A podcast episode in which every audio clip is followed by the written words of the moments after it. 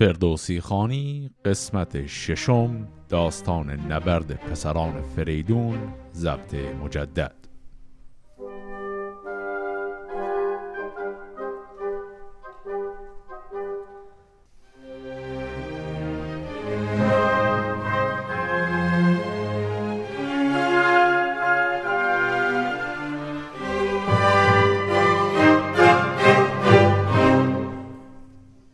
انتهای قسمت قبل دیدیم که فریدون که حالا بر هر سه پسرش اسم هم گذاشته تاله این پسران رو هم خوند و دید که در تالهشون نبرد و آشوب دیده میشه.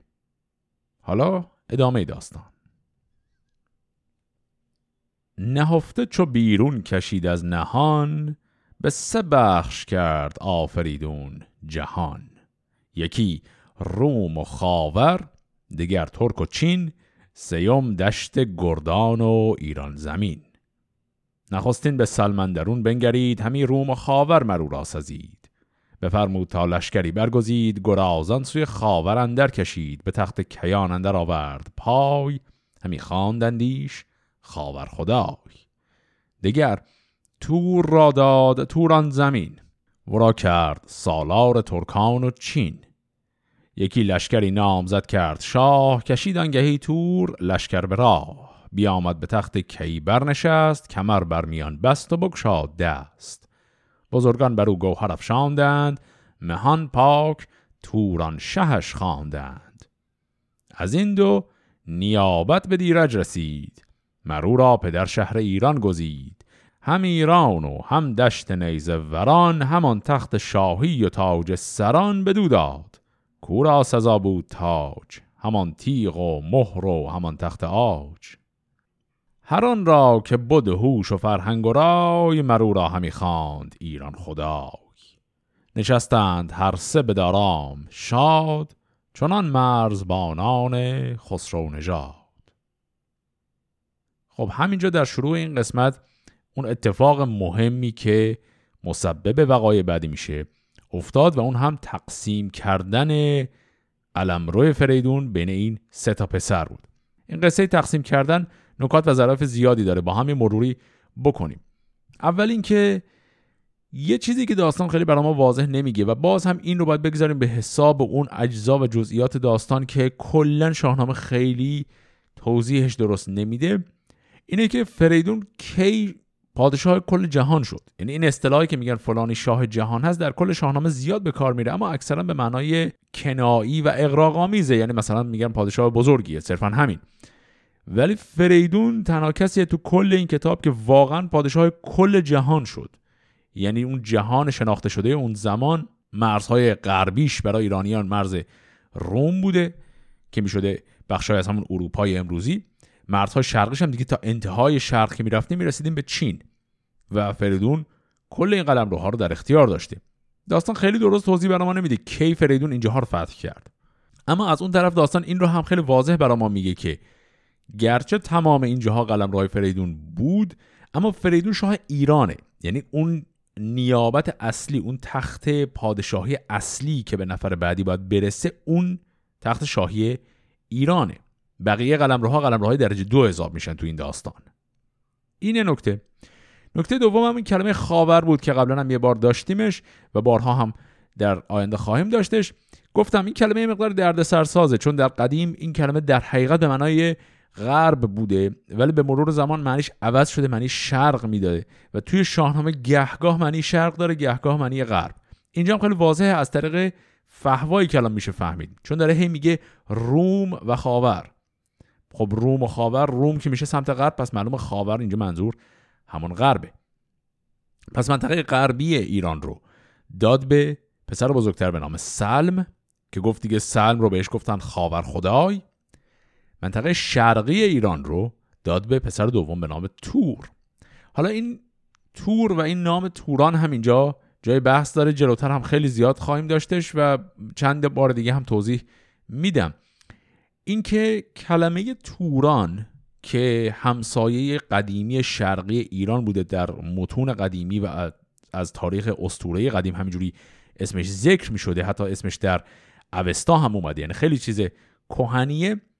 این یک سرزمین کاملا افسانه‌ای یعنی هیچ وقت در طول تاریخ یک گروه یا یک قلمروی واقعی به اسم توران وجود نداشته. این فرقی بین توران و روم هست. چون روم واقعا یک قلمروی بوده که همچین قلمروی به همچین اسمی داشتیم. اما قلمروی واقعی به اسم توران وجود نداشته. از اون طرف در طول تاریخ اقوام مختلفی در مناطق فلات مرکزی آسیا که میشه همون منطقه‌ای که به اسم توران به شکل کلی میشناسنش حضور داشتن که در متون ایرانی به اینها خیلی وقتا گفته شده تورانی. از یه دوره به بعد هم در تاریخ اینها اقوام ترک زبان بودن و کلمه ترک و تورانی رو از یه جای به بعد معادل همدیگه به کار بردن.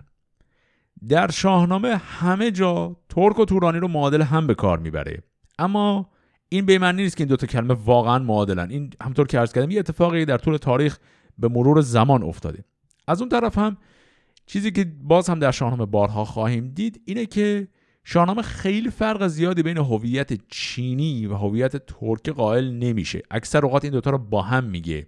خیلی وقتا حواسش از این دوتا یکی نیستند. اما چون قلمروهاشون رو با هم داره حساب می‌کنه خیلی جاها اینا رو به جای هم, هم به کار می‌بره. مثلا اینجا الان توران قلمروی هم ترک هست هم چین و هر دو هم زیر دست پسر دوم فریدون به نام تور هست.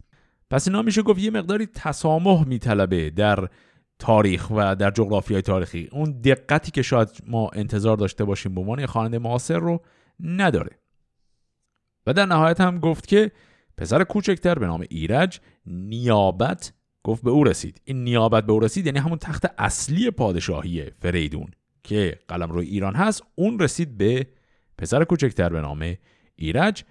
یک نکته کوچک دیگه هم بعدش گفت گفت که هم ایران و هم دشت نیزه وران دشت نیزه وران میشه منطقه عربستان. پس کل منطقه اعراب و ایران هر دو با هم رسید به ایرج. برآمد بر این روزگاری دراز. زمانه به دل در همی داشت راز.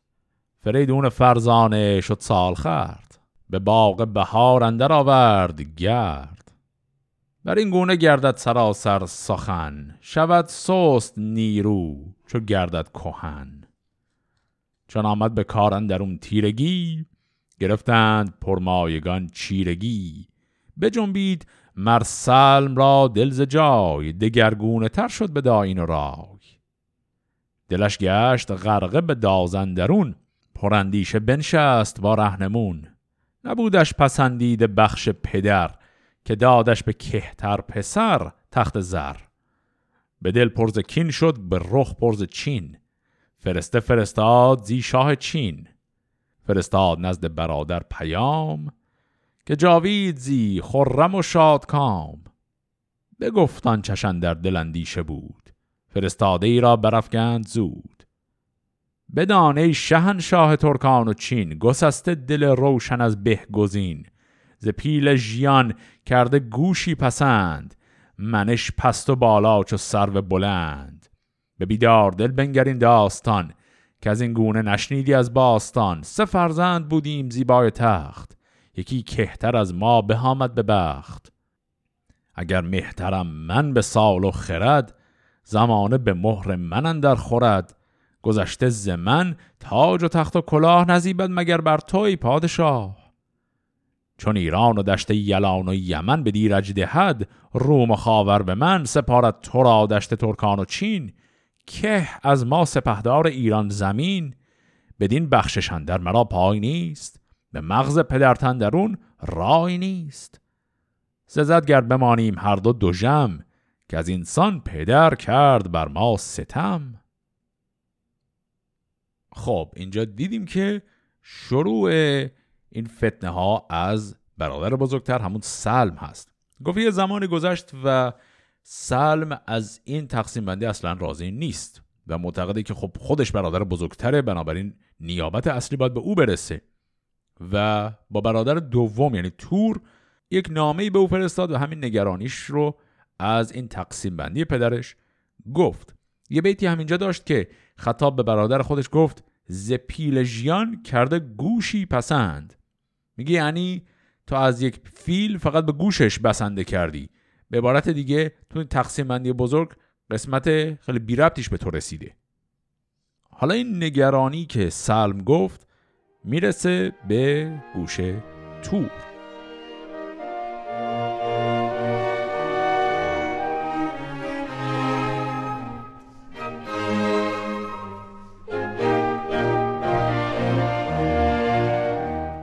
هیون فرستاده بگذارد پای بیامد به نزدیک توران خدای. به چربی شنیده همه یاد کرد سر تور بیمغز پرباد کرد. چون این راز بشنید تور دلیر برا شفت برگاه چون نر شیر. چون این داد پاسخ که با شهریار بگوی. این سخن همچنین یاد دار که ما را به گاه جوانی پدر بر این گونه بفریفت ای دادگر. درختی است این خود نشانده به دست کجا آب او خون و بارش کبه است تو را با من اکنون بدین گفتگوی بباید به روی اندر آورد. روی زدن رای هوشیار و کردن نگاه حیون برفکندن به نزدیک شاه. زبان آوری چرب گوی از میان فرستاد نزدیک شاه جهان. به جای زبونی و جای فریب نباید که یابد دلاور شکیب. نشاید درنگ اندر این کار هیچ که خام آید آسایش اندر بسیج خب این هم پاسخ تور بود.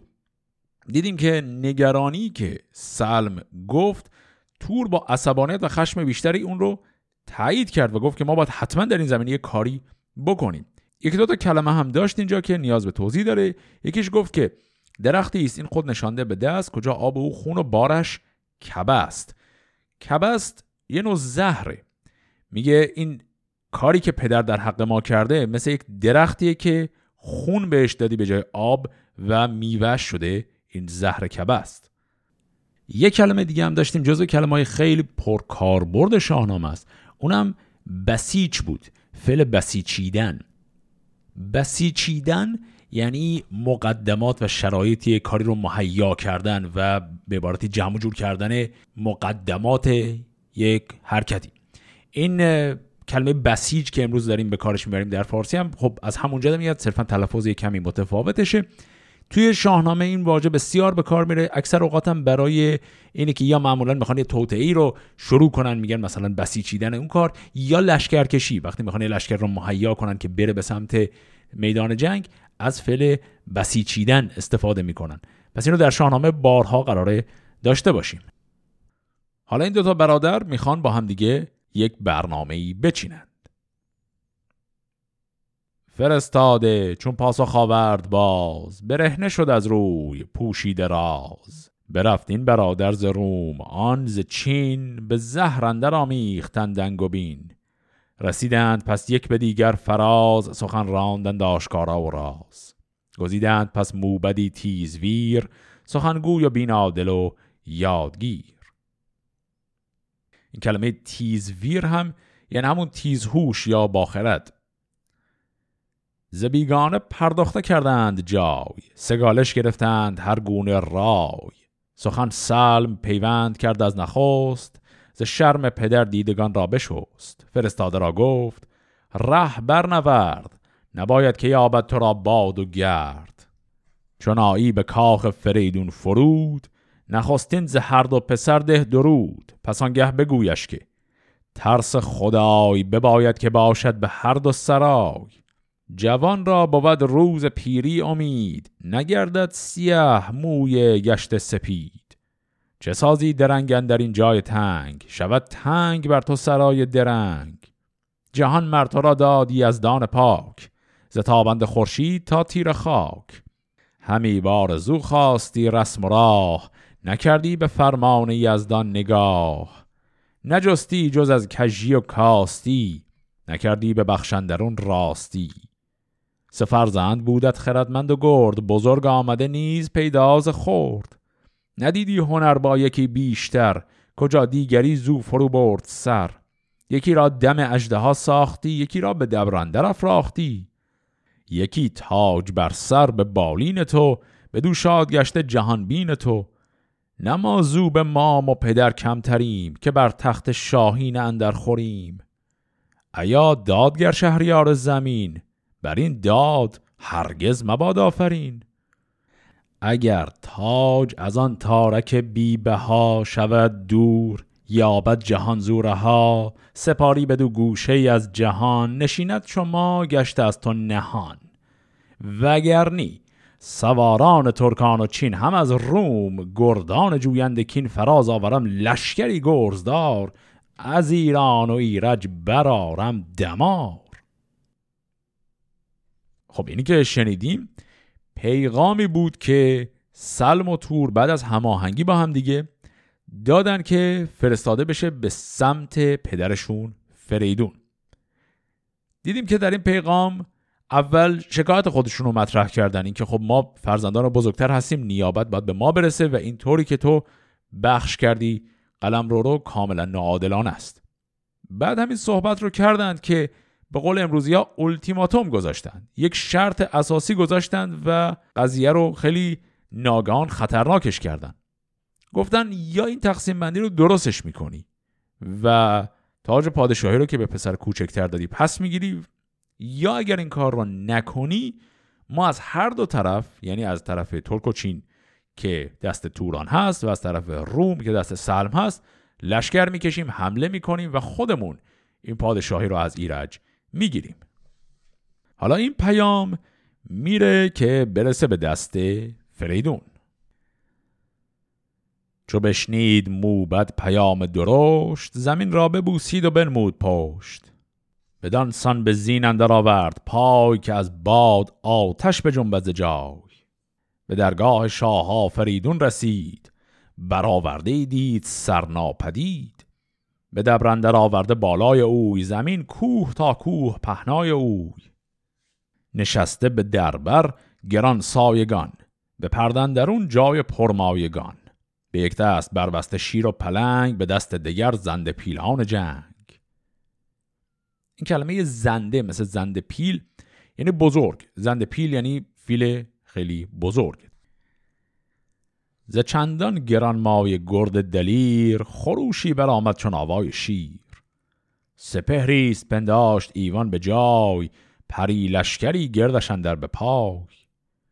برفتند بیدار کاراگهان بگفتند با شهریار جهان که آمد فرستاده این نزد شاه یکی برمنش مرد با دستگاه. بفرمود تا پرده برداشتند بر اسبش درگاه بگذاشتند. چو چشمش به روی فریدون رسید همه دیده و دل پر از شاه دید. به بالا چو سر و چو خورشید و روی چو کافور گرد گل سرخ موی. دو لب پرز خنده رخ پرز شرم کیانی زبان پرز گفتار نرم. فرستاده چون دید سجده نمود زمین را سراسر به بوسه پسود. فعل پسودن هم یعنی لمس کردن یا مالیدن. میگه زمین را به بوسه پسود یعنی روی زمین شروع کرد بوسیدن برای احترام به فریدون. نشاندش همان گه فریدون ز پای سزاوار دادش کی خوب جای. تپرسیدش از دو گرامی نخواست که هستند شادان دل و تندرست. دگر گفت کین زشت راه دراز شدی رنجه اندر نشیب و فراز. فرستاده گفت ای گرانمایه شاه که بی تو مبیناد کس پیشگاه ز هر کس که پرسی به کام تو اند همه پاک زنده به نام تو اند منم بنده ای شاه را ناسزا چنین بر تن خویش ناپادشا پیامی درشت آوریده به شاه.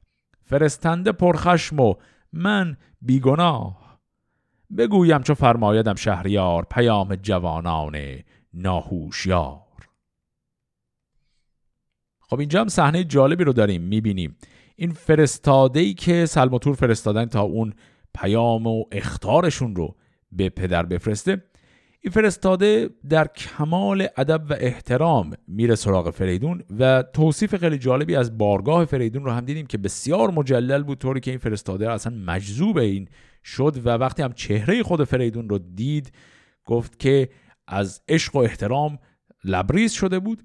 در این حالت این فرد فرستاده میره با عذرخواهی میگه ببخشید من واقعا تقصیری ندارم ولی خب پیامی که من می‌خوام برای شما بگم خیلی پر از خشم و بیادبیه و برای این کار عذرخواهی می‌کنه. حالا فریدون بهش میگه که پیامش رو به او بگه. بفرمود پس تا زبان برگشاد شنیده سخن سر به سر کرد یاد. فریدون به دو پهن بکشاد گوش چو بشنید مغزش برآمد به جوش.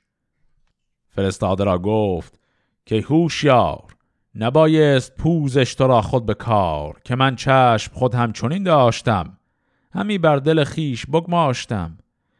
بگویند و ناباک بیهوده را دو آهرمن مغز پالوده را. انوشه که کردید گوهر پدید. درود از شما خود بدین سان سزید.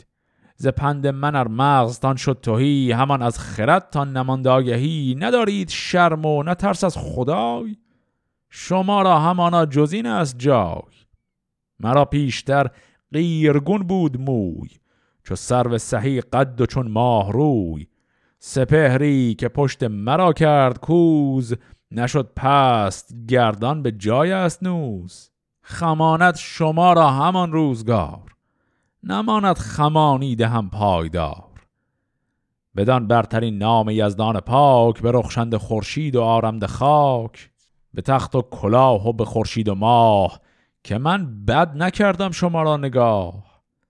یکی انجمن کردم از بخردان ستاره شناسان و هم موبدان. بسی روزگاران شدستن در این نکردیم بر باد بخشش زمین. همه راستی خواستم زین سخن ز کجی نه سر بود پیدا نه بن. همه ترس یزدان بودن در نهان همه راستی خواستم در جهان. چون آباد دادند گیتی به من نجستم پراگندن انجمن مگر همچنان گفتم آباد تخت سپارم به سدیده نیکبخت؟ شما را کنون گردل از راه من به کجی و تاری کشی دهر من بپرسید تا کردگار بلند چون این از شما کرد خواهد پسند؟ یکی داستان گویم ار بشنوید. همان بر که کارید خود بدروید. چون این گفت با ما سخن رهنمای جز این است جاوید ما را سرای. به تخت خرد برنشست آزتان چرا شد چنین دیو هم بازتان؟ بترسم که در چنگ این ها روان یابد از کالبتان رها. مرا خود زگیتی گه رفتن است. نه هنگام تیزی و آشفتن است. ولیکن چون این گویدان سال خرد که بودش ز فرزند آزاد مرد که چون آز گردد ز دلها توهی همان خاک و هم گنج شاهنشهی. کسی کو برادر فروشد به خاک سزد گر نخوانندش از آب پاک. جهان چون شما دید و بیند بسی نخواهد شدن رام با هر کسی. کنون هرچه دانید کت کردگار بود رستگاری به روز شمار بجویید و آن توشه ره کنید. بکوشید تا رنج کوته کنید. فرستاده بشنید گفتار اوی. زمین را ببوسید و برگاشت روی. ز پیش فریدون چنان بازگشت که گفتی که با باد هم بازگشت.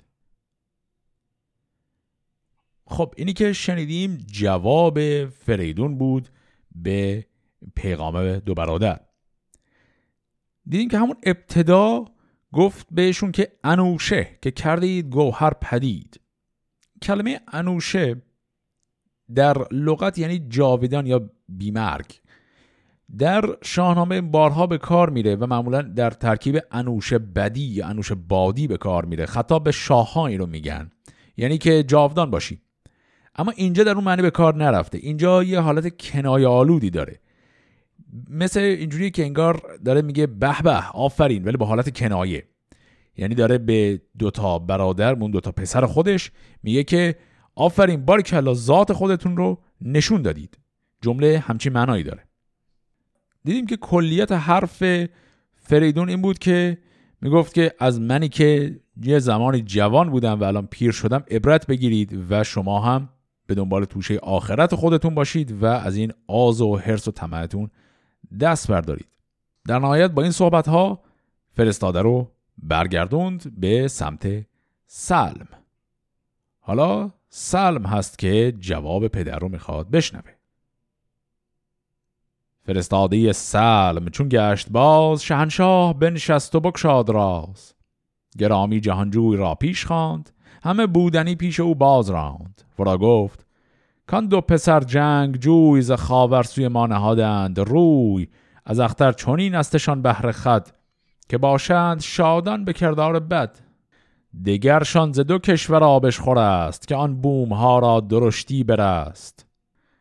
برادر چندان برادر بود کجا مرد را بر سر افسر بود؟ چو پژمرده شد روی رنگین تو نگردد کسی گرد بالین تو. تو گر پیش شمشیر مهراوری سرت گردد آسوده از داوری. دو فرزند من که از دو گوش جهان بدین سان گشادند بر من نهان گرد سر به کار است بپسیچ کار.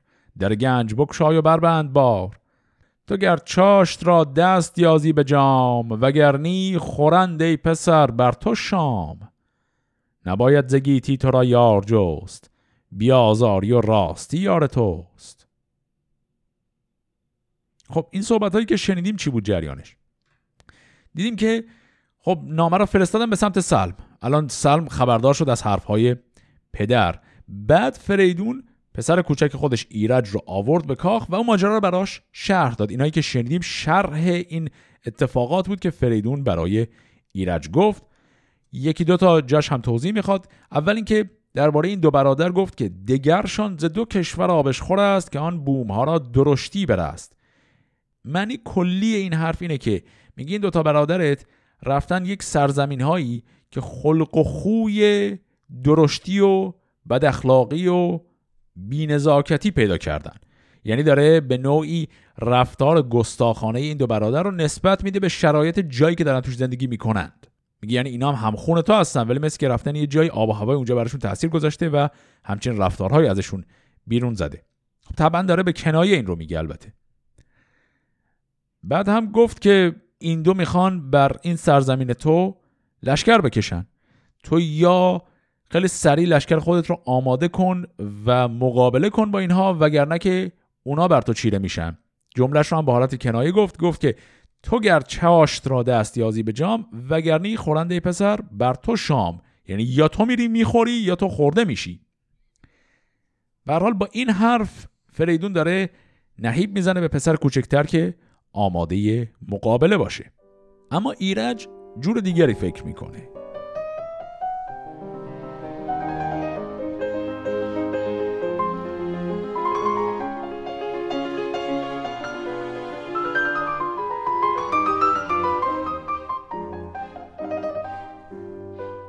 نگه کرد پس ایرج نامور بدان مهربان پاک فرخ پدر. چون این داد پاسخ که ای شهریار نگه کن بدین گردش روزگار که چون باد بر ما همی بگذرد خردمند مردم چرا غم خورد؟ همی پژمراند رخ ارغوان کند تیره دیدار روشن روان. به آغاز گنج است و فرجام رنج. پس از رنج رفتن ز جای سپنج. چو بسترز خاک است و بالین ز خشت درختی چرا باید امروز کشت که هرچند چرخ از برش بگذرد بنش خون خورد بار کین آورد. خداوند شمشیر و گاه و نگین چما دید و بسیار بیند زمین. از آن تاجور نامداران پیش ندیدند کین اندر آین خیش چو دستور باشد مرا شهریار به بد نگذرانم بد روزگار. نباید مرا تاج و تخت و کلاه. شوم پیش ایشان دوان بی سپاه. بگویم که از شهریار زمین مدارید خشم و مجویید کین. بگویم که ای نامداران من چنان چون گرامی تن و جان من به گیتی چه دارید چندین امید؟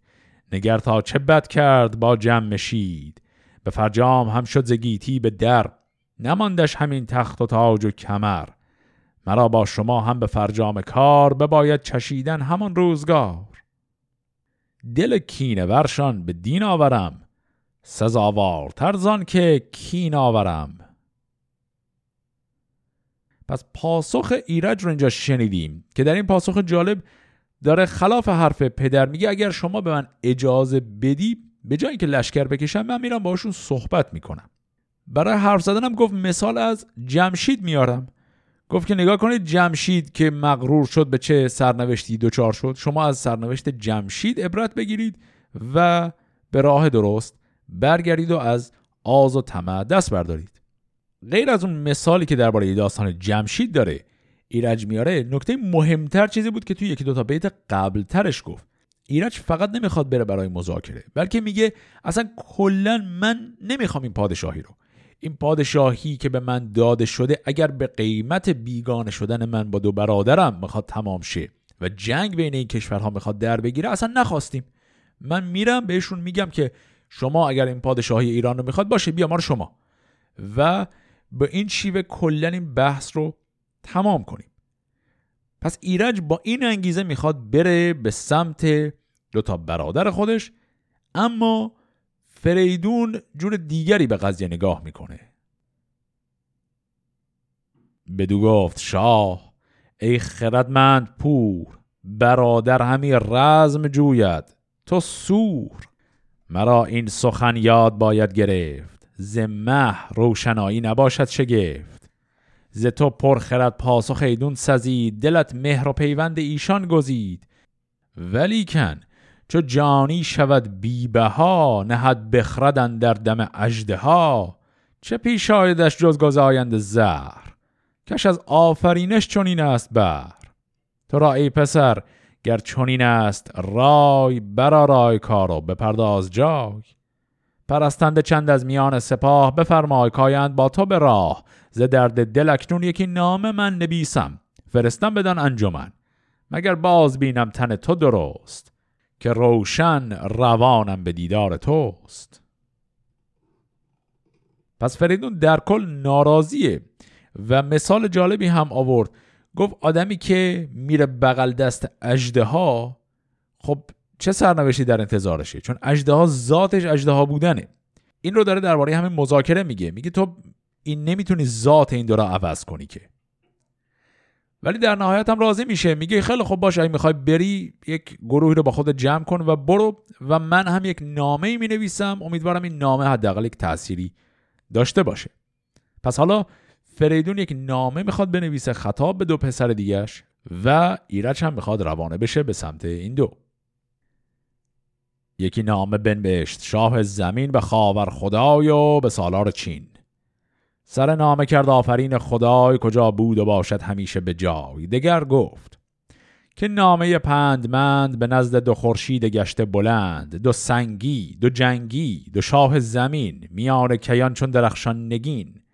از آن کس که هر گونه دیده جهان شده آشکارا بر او بر نهان گراینده گرز و تیغ گران فروزنده نامدار افسران. نماینده شب به روز سپید گشاینده گنج پیش امید. همه رنج ها گشته آسان بروی به راه روش نندر آورده روی. نخواهم همی خیشتن را کلاه نه آگند گنج و نه تخت و نگاه سفرزند را خواهم آرام و ناز از آن پس که بردیم رنج دراز. برادر که از او بود تان دل به درد وگر چند هرگز نزد باد سرد دوان آمد از بهر آزارتان همان آرزومند دیدارتان. بیافگند شاهی شما را گزید چنان که از ره نامداران سزید. ز تخت اندر آمد به زین برنشست برفت و میان بندگی را ببست. بدان کوب سال از شما کهتر است نوازیدن مهترن در خور است. گرامیش دارید و نوشه خورید چو پرورده شد تن روان پرورید. چون از بودنش بگذرد روز چند فرستید باز منش ارجمند. نهادند بر نام بر مهر شاه از ایوان بر ایرج گزین کرد راه. بشد با تنی چند برنا و پیر چنان چون بود راه را ناگزیر. پس ایرج با این نامه ای که پدرش نوشته میره به سمت دو برادر. دیدیم که در نامه فریدون همون حرف ایرج رو داره دوباره تکرار می‌کنه. میگه این برادر کوچک شما به خاطر مهر و علاقش به شما اصلا کلا پادشاهی رو خواد بذاره کنار. و از این تاج هم می‌خواد بگذره. شما هم از به قولی خرشیتون بیاد پایین و این قضیه رو تمامش کنید. در نهایت هم گفت که این برادر کوچکتون مثل مهمانی میاد پیش شما ازش درست میزبانی کنید و چند روز که مهمانتون بود برش گردونید پیش من. اینجا واضحه که فریدون خیلی نگران جان ایرج هست و داره به اشکال مختلف به این دو برادر میگه که مراقبش باشید و سالم برش گردونید پیش من.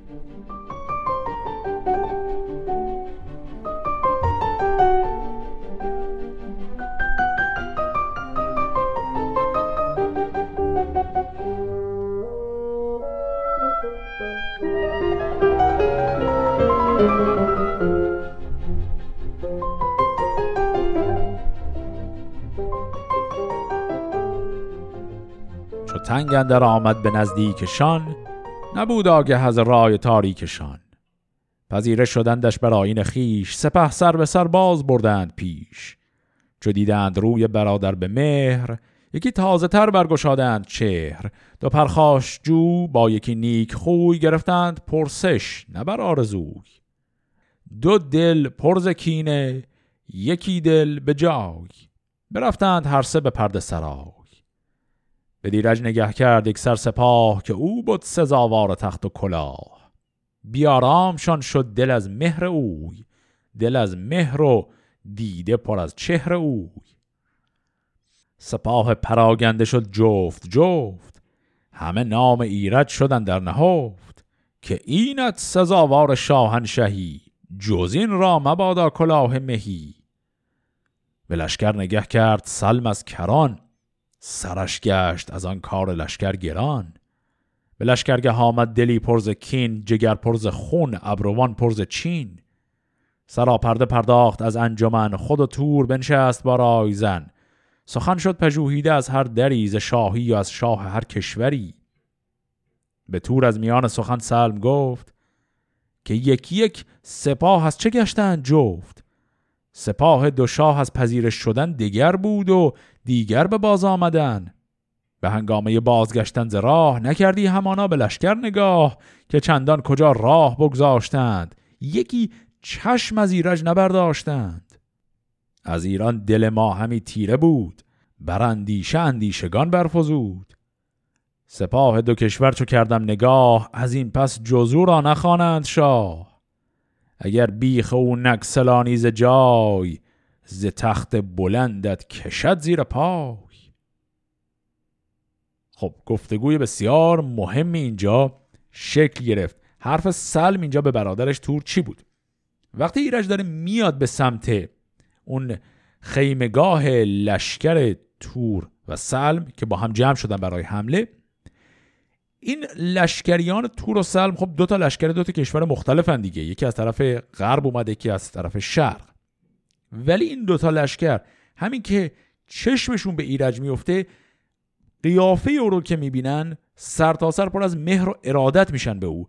میگه طوری که این دوتا لشکر اصلا با هم آمیخته شدن دوتا لشکر یکی شدن. و اینجاست که سلم بسیار نگران میشه. میگه اینا همجوری که دیدنش اصلا با دیدن قیافه او ارادتشون نسبت به او بیشتر شد از ارادتشون نسبت به مایی که شاه لشکر اینها هستیم. و از این میترسند که ایرج به راحتی بتونه لشکر اونها رو از چنگشون در بیاره و پادشاهی ایران رو که داشته باشه هیچی اصلا اینها رو هم نابود کنه. رو همین حساب سلم وقتی ارادت لشکر هر دو طرف رو به ایرج دید به برادر خودش گفت که ما کار این فرد رو باید یکسره کنیم وگرنه خودمون بیچاره میشیم این وسط.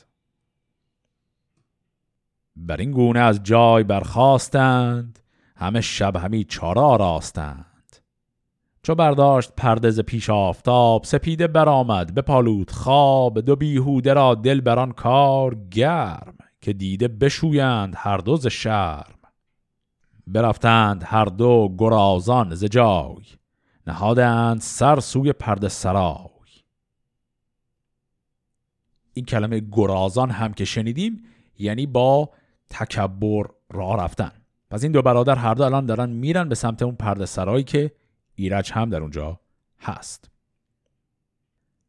چون از خیمه ایرج به ره بنگرید پر از مهر دل پیش ایشان دوید. برفتند با او به خیمندرون سخن بیشتر بر چرا رفت و چون. بدو گفت تور ارتو از ما کهی چرا برنهادی کلاه مهی؟ تو را باید ایران و تخت کیان مرا بر در ترک بسته میان؟ برادر که مهتر ز خاور به رنج به سربر تو را افسر و زیر گنج. چون این بخششی کان جهان جوی کرد همه نزد کهتر پسر روی کرد. نتاج کی مانم اکنون نگاه نه نام بزرگی نه ایران نه شاه. چون از تور بشنید ایرج سخن یکی پاک تر پاسخ افکند بن. بدو گفت که مهتر کام جوی اگر کام دلیابی آرام جوی. من ایران نخواهم. نه خاور نه چین نه شاهی نه گسترده روی زمین. بزرگی که فرجام او بدتری است بران برتری بر باید گریست. سپهر بلند در کشد زین تو سرانجام خشت است بالین تو. مرا تخت ایران اگر بود زیر کنون گشتم از تاج و از تخت. سیر. سپردم شما را کلاه و نگین. تو رازیم پس از من مباد کین. مرا با شما نیست جنگ و نبرد. دلت خود نباید به من رنج کرد. زمان نخواهم از آزارتان وگر دور مانم ز دیدارتان. جز از کهتری نیست آین من. مباد آز و گردن کشی دین من. چو بشنید تور از برادر چونین به دبروز خشمن در آورد چین. نیامدش گفتار ایرج پسند نبود راستی نزد او ارجمند. به کرسی به خشمن آورد پای همی گفت و برجست حزمان ز جای ز ناگه برآمد ز جای نشست. گرفتان گران کرسی زر به دست بزد بر سر خسرو تاجدار. از او خواست ایرج به جان زینهار. نیاید گفت ایچ ترس از خدای نه شرم از پدر خود همین است رای. مکش مر مرا کت سرانجام کار بپیچاند از خون من کردگار. پسندی و همداستانی کنی که جان داری و جان ستانی کنی. مکش مورکی را که روزی کش است که اونیز جان دارد و جان خش است. مکن خیشتن راز مردم کشان که از این پس نیابی خود از من نشان. بسنده کنم زین جهان گوشه ای به کوشش فراز آورم توشه ای به خون برادر چه بندی کمر چه سوزی دل پیرگشت پدر؟ جهان خواستی یافتی. خون مریض مکن با جهاندار یزدان ستیز. سخن چند بشنید و پاسخ نداد. همان گفتش آمد همان سرد باد. یکی خنجر از موز بیرون کشید سراپای او چادر خون کشید. بدان تیز زهراب گون خنجرش همی کرد چاک آن کیانی برش. فرود آمد از پای سرو سهی گسستان کمرگاه شاهنشهی.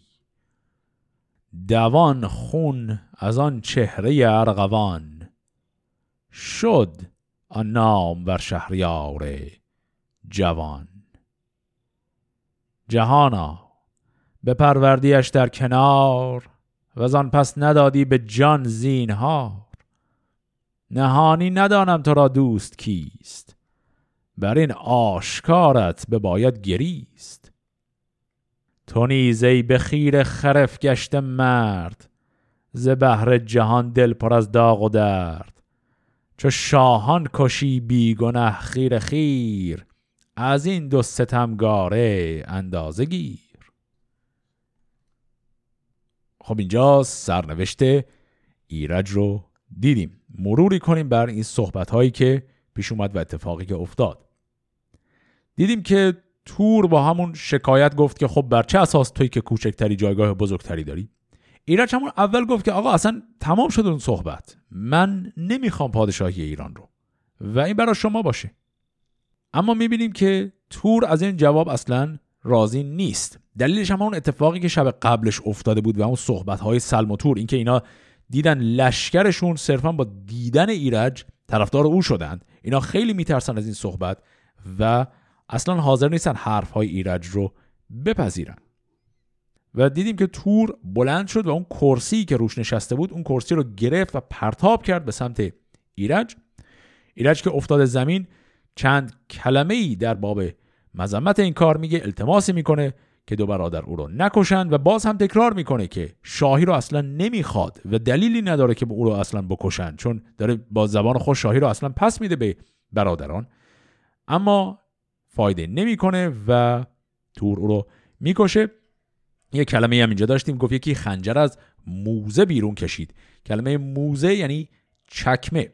پس تور یک خنجری در چکمش داشت اون خنجر رو بیرون کشید و با اون برادر خودش رو کشت. یه بیتی هم اینجا هست که جزء اون ابیات معروف شاهنامه است و شاید شما شنیده باشید اما احتمالا ممکنه شکل دیگری از این بیت رو شنیده باشید. بیت مکش مورکی را که روزی کش است که اون نیز جان دارد و جان خش است.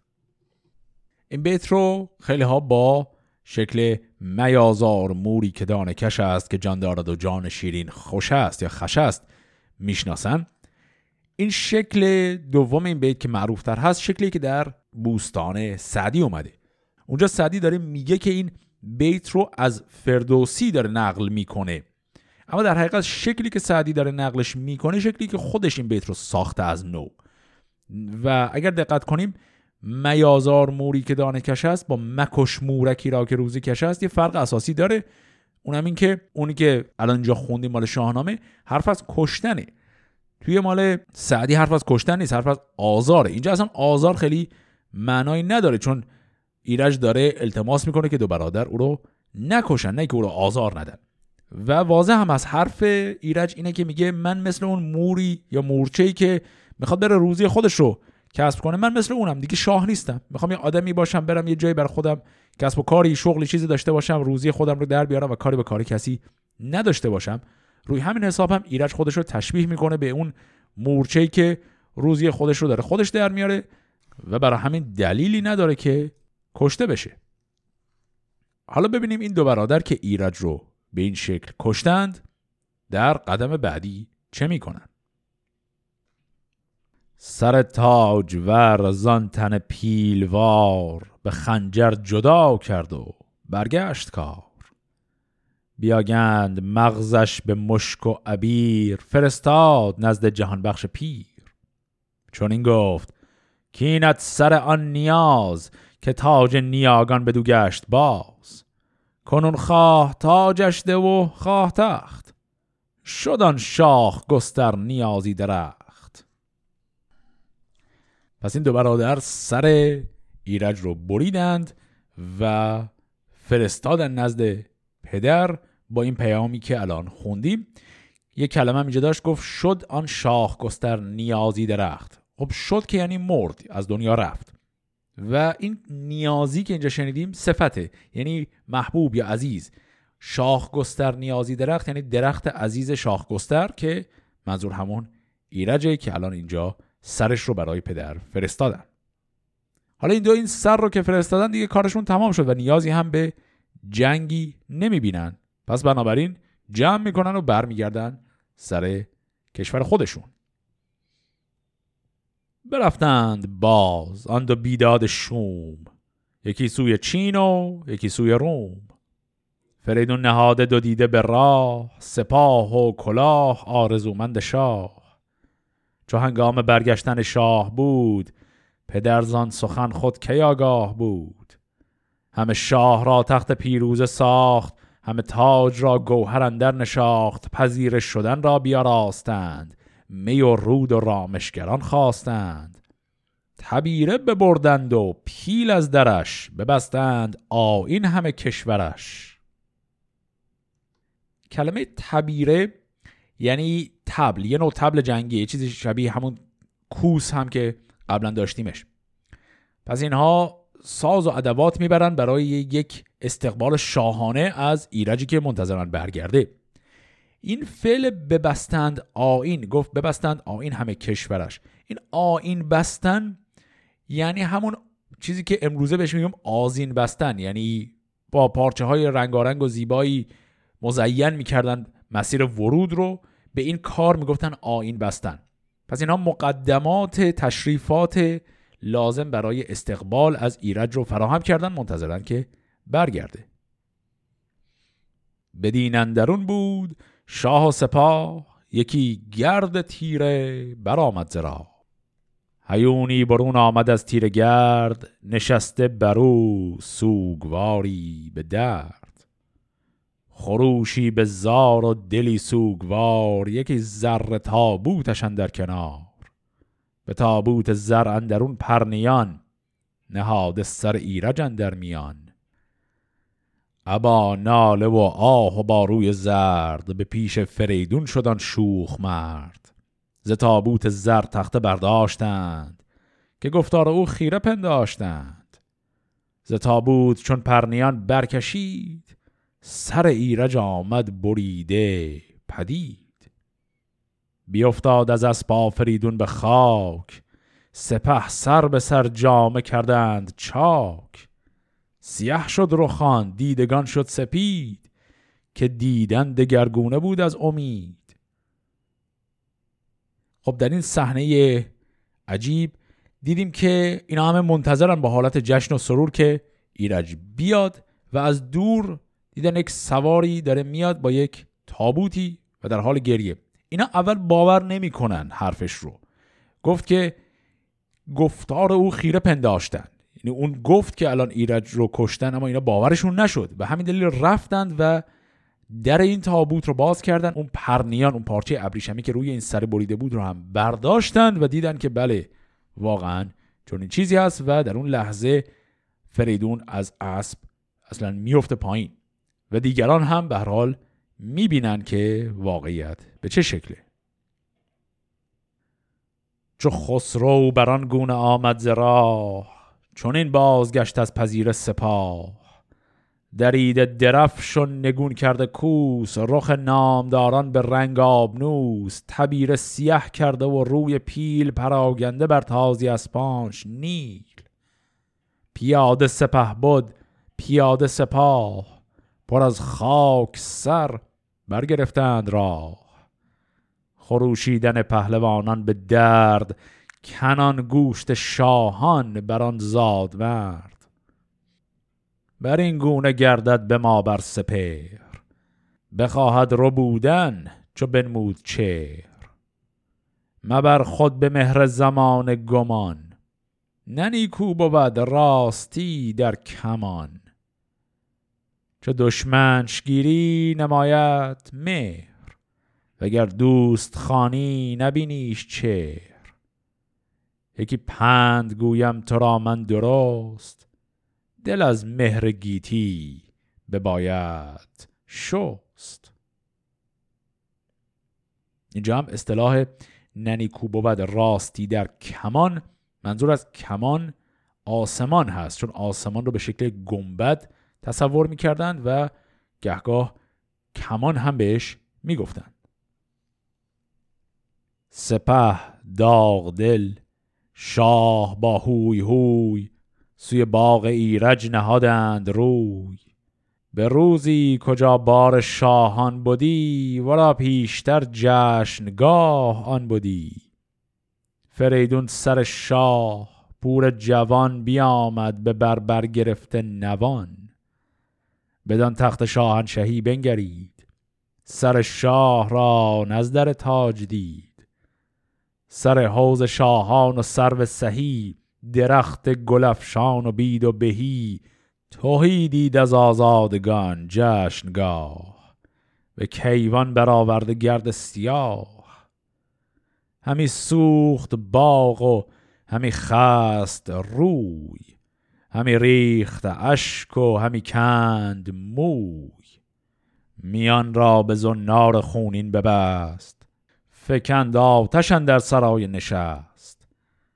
گلستانش برکند و سروان بسوخت به یک بارگی چشم شادی بدوخت.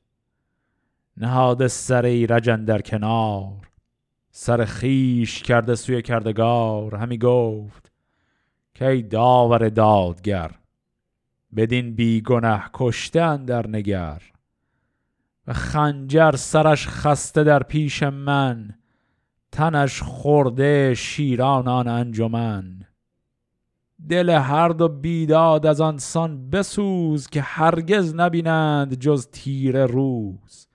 به داغی جگرشان کنی آزده که بخشایش آرد بر ایشان دده. همی خواهم ای روشن کردگار. که چندان زمان یابم از روزگار که از تخم ایرج یکی نام ور ببینم بر این کینه بسته کمر. چو دیدم چونین زان سپس شایدم کجا خاک بالا بپیمایدم. بر این گونه بگریست چندان به زار همی تا گیا رستشن در کنار. زمین بستر و خاک بالین اوی. شده تیره روشن جهان بین اوی. در بار بسته گشاده زبان. همی گفت زار ای نبرد جوان کس از تاجداران بدین سان نمرد که تو مردی. ای نام بردار گرد سرت را بریده به زار اهرمن. تنت را شده کام شیران کفن.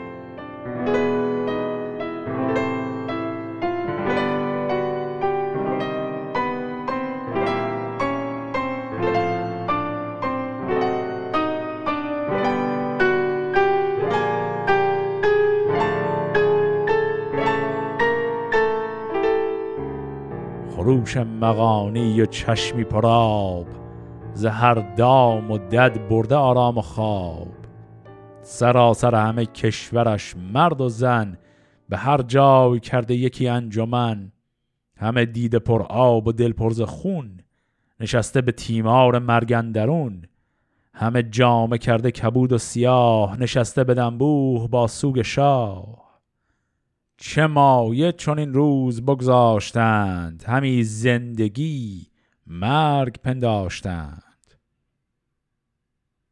برآمد بر این نیز یک چندگاه. شبستان ایرج نگه کرد شاه. یکی خوب چهره پرستنده دید کجا نام او بود؟ ماه آفرید. که ایرج بر او مهر بسیار داشت. غذا را کنیزک از او بار داشت. پری چهره را بچه بود در نهان. از آن شاد شد شهریار جهان. از آن خوب رخ شد دلش پر امید. به کین پسر داد دل را نوید. چو هنگامه زادن آمد پدید یکی دختر آمد ز ماه فرید جهانی گرفتند پروردنش برآمد به ناز و بزرگی تنش. مران ماه رخ را ز سر تا به پای تو گفتی مگر ایرج استی به جای؟ چو برجست و آمد هنگام شوی چو پروین شدش روی و چون غیر موی نیا نامزد کرد شویش پشنگ. به داد و چندی برآمد درنگ. خب اتفاقات خیلی زیادی اینجا افتاد همه رو با هم مرور بکنیم. پس دیدیم که فریدون به چه شکل وقتی سر پسرش رو برش آوردند سوگواری کرد. و در حین سوگواری چند بار به اشکال مختلف هم گفت که می‌خواد انتقام مرگ ایرج رو بگیره.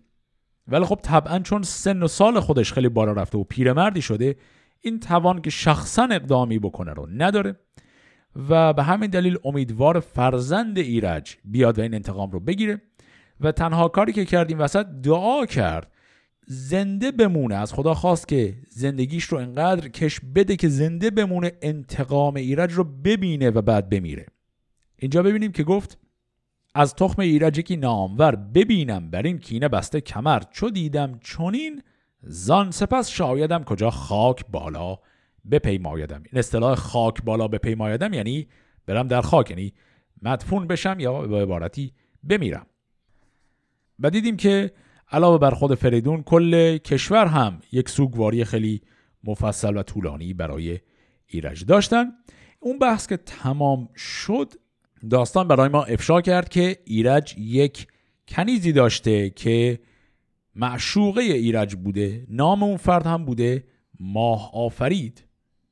و زمانی که ایرج میمیره این معشوق این ماه آفرید حامله بوده از او. خب فریدون از این قضیه خیلی خوشحال میشه منتظر تا این فرزند به دنیا بیاد. دختری هست. این دختر رو هم بزرگ می‌کنند و وقت شوهر دادنش می‌رسه. شوهر او رو هم فریدون انتخاب می‌کنه و عقد اون دو رو هم فریدون انجام میده.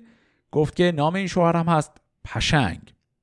پس تا اینجا ما هنوز کسی نیومده انتقام ایرج رو بگیره. نسل بعدی قرار این کار رو بکنه. یعنی میشه نه فرزند ایرج بلکه نوه ایرج. اما قبل از اینکه بریم سراغ داستان انتقام گرفتن برای خون ایرج شاید یه نکته جالبی باشه که اینجا بشه کمی بحثش رو کرد. اونم بحث مادران این ستا فرزند فریدونه. در قسمت قبل دیدیم که دو پسر بزرگتر فریدون رو شهرناز به دنیا آورده. مادرشون او بود و پسر کوچکتر پسر ارنواز بود.